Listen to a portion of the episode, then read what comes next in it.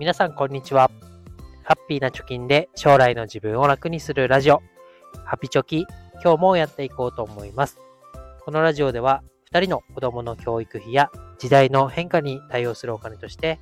10年で貯金ゼロから1000万円を貯めるということを目標に発信をしております。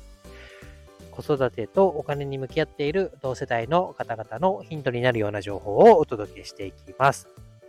ということで今日は、まあね、お金を節約、節約だけじゃなくて、しっかりと価値があるものに使っていこうという意味を込めまして、高くてもお金を払ってよかったもの3つ挙げていきたいと思います。えー、これはですね、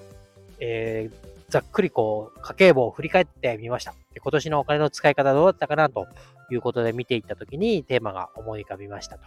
でお金の使い方というところでは、まあ、安くていいものって今どんどん出てると思います。一方で、安ければいいっていうわけじゃない。せっかくお金を稼いでいる。そしてお、金を稼いで物に使うことで、えー、自分の生活がより良くなる。そういったところを、に、フォーカスを当ててというかね、えー、高くても良かったよと。買ったらこんな生活が変わりましたというものを3つ紹介させていただきたいなと思います。それでは3つ最初に言います。えー、ざっくりとですね、家電。え2つ目が害虫のお掃除。3つ目が健康になります。一つずつ詳しく見ていきます。まず家電ですけれども、買ってよかったもの2つあります。1つが乾燥機付きの洗濯機。もう1つが自動家電、自動調理家電ですかね。で、これどちらもですね、スイッチを押すだけで自分がやってほしいことを機械がやってくれると。まあ、洗濯機であれば洗濯をして乾燥までしてくれる。で自動調理家電であれば、もうね、料理をやってくれるということですね。で、これ二つともね、買う前は、洗濯なんてね、まあ、洗ってさえくれれば、干すとこは自分でやるよと思ってましたし、え家電、料理の方のね、家電も、別にね、え、鍋を火にかければいいんでしょうぐらいに思ってました。しかし、使ってみるとね、やっぱり自分でできるけど、自分の体は一つしかないよと。だったらこういう機械にね、いわば外注のようなことをすることによって、任せるものは任せてしまうことで、自分の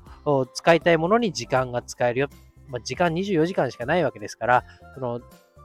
どこにね、振り分けるかっていうのは、やっぱりこの家電を使うことによって、えー、生活が変わったかなと思います。まあ、洗濯機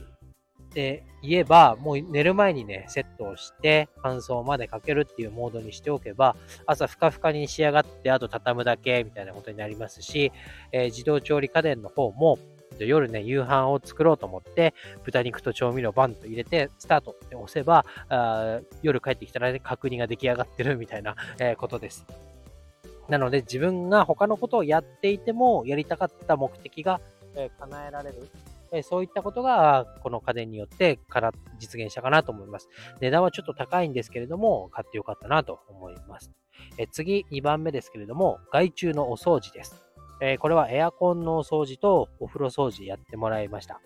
一番の感想はね、やっぱプロってすごいなというところです。え日頃ね、お風呂なんかは毎日やってますけど、カビがついちゃったなとか、なんかここどうしてもブラシでこすっても取れないんだっていうような汚れがですね、やっぱりプロの方頼むとですね、綺麗にどこに汚れついてたっけみたいなレベルで、え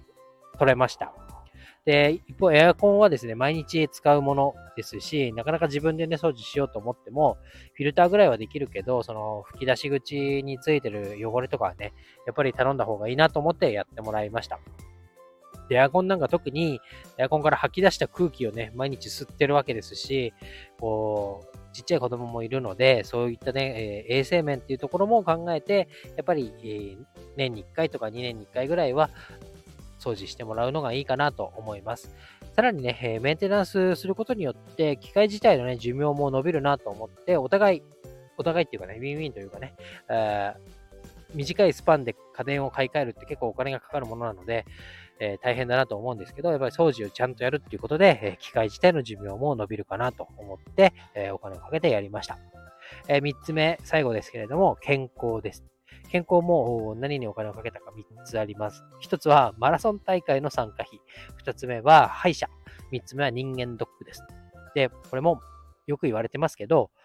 医療保険とかね、がん保険とかみんな、日本人は熱心にお金をかけてるって言われます。しかし、その病気になったところの保険、がんになったところの保険ではなくて、その前段階、予防医療って呼ばれるところにお金をかけた方がいいよねっていうのが、え最近声が大きくなってきてるのかなと思います。で、マラソン大会でお金かけてよかったなって思うのは、何にせよこう運動の習慣がね、ついた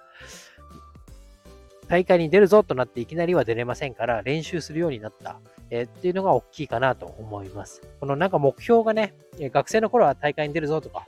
部活入ってたら毎日練習があるぞっていうことで、自然とね、体を動かすシステム、仕組みがありましたけど、大人になるとそうはいかないと。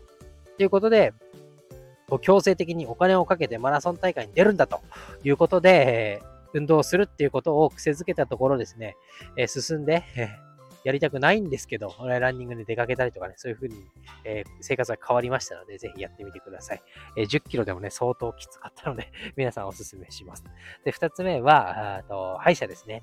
で、歯医者もね、なんで行くようになったかっていうと、まあ、歯が抜けてもインプラントって最近あるんでしょと思ってました。しかしね、インプラントの治療費調べたら、歯1本に40万から50万するってのを見ました。で、これやべえなと。えー、20歳、じゃ80歳で20本の歯を残そうなんていうのもありますけど、これ、1本抜けて40万ですから、5本とか10本とか抜けたらね、まあ、10本抜けてら40、40万かける10本で400万口の中にかかるなと。だったら、3ヶ月に1回とかね、え定期的に歯医者に行く。で、歯医者2000円とかでやってくれますから、えそういったことを細かくやっていくだけでも、この歯が抜けたことの対処よりは抜けないようにするか、どう綺麗に保つかっていう方が大事なんじゃないかなと思って、え歯医者行くようになりました。で1本40万のインプラントね、2000円の歯医者、じゃあ何回行けるんだって言ったら、200回行けるんですよね。で、半年に1回行ったらもう、生きてるうちに200回歯医者行けないなって思いました。なので、歯ってね、1回抜けたら、もう復活できませんから、ぜひ歯のメンテナンスっていうのもやってみるのがいいかなと思います。え最後、人間ドックですね。これも早いうちに病気を見つけることによって、え医療費とか治療代、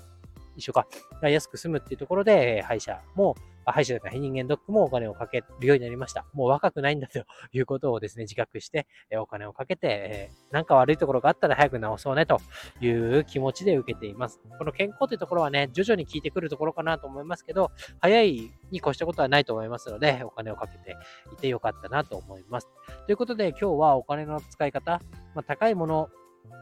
に出資してよかったなと思う金の使い方3つを紹介しました。で節約と出費のバランスってとても難しいなってつくづく思いますけど、やっぱりお金をかけて長期的にメリットがあることにはしっかりとね、お金を使う意識が大事かなと家計簿を振り返って感じました。えー、100均でね、何でも揃うような時代ですけど、やっぱりお金をかけただけのリターンがあるものっていうのも世の中にたくさん存在すると思います。そこを見極める視点をね、養うとか、まあ、失敗して身につけるみたいなこともあるかもしれませんが、お金の使い方っていうのを改めてね、まあ、家計簿を振り返ってみて、皆さんもこれ良かったなとか、これは無駄だったなっていうのを思い出してみたらいいんじゃないかなと思いましたので、今日お話ししてみました。以上になります。バイバイ。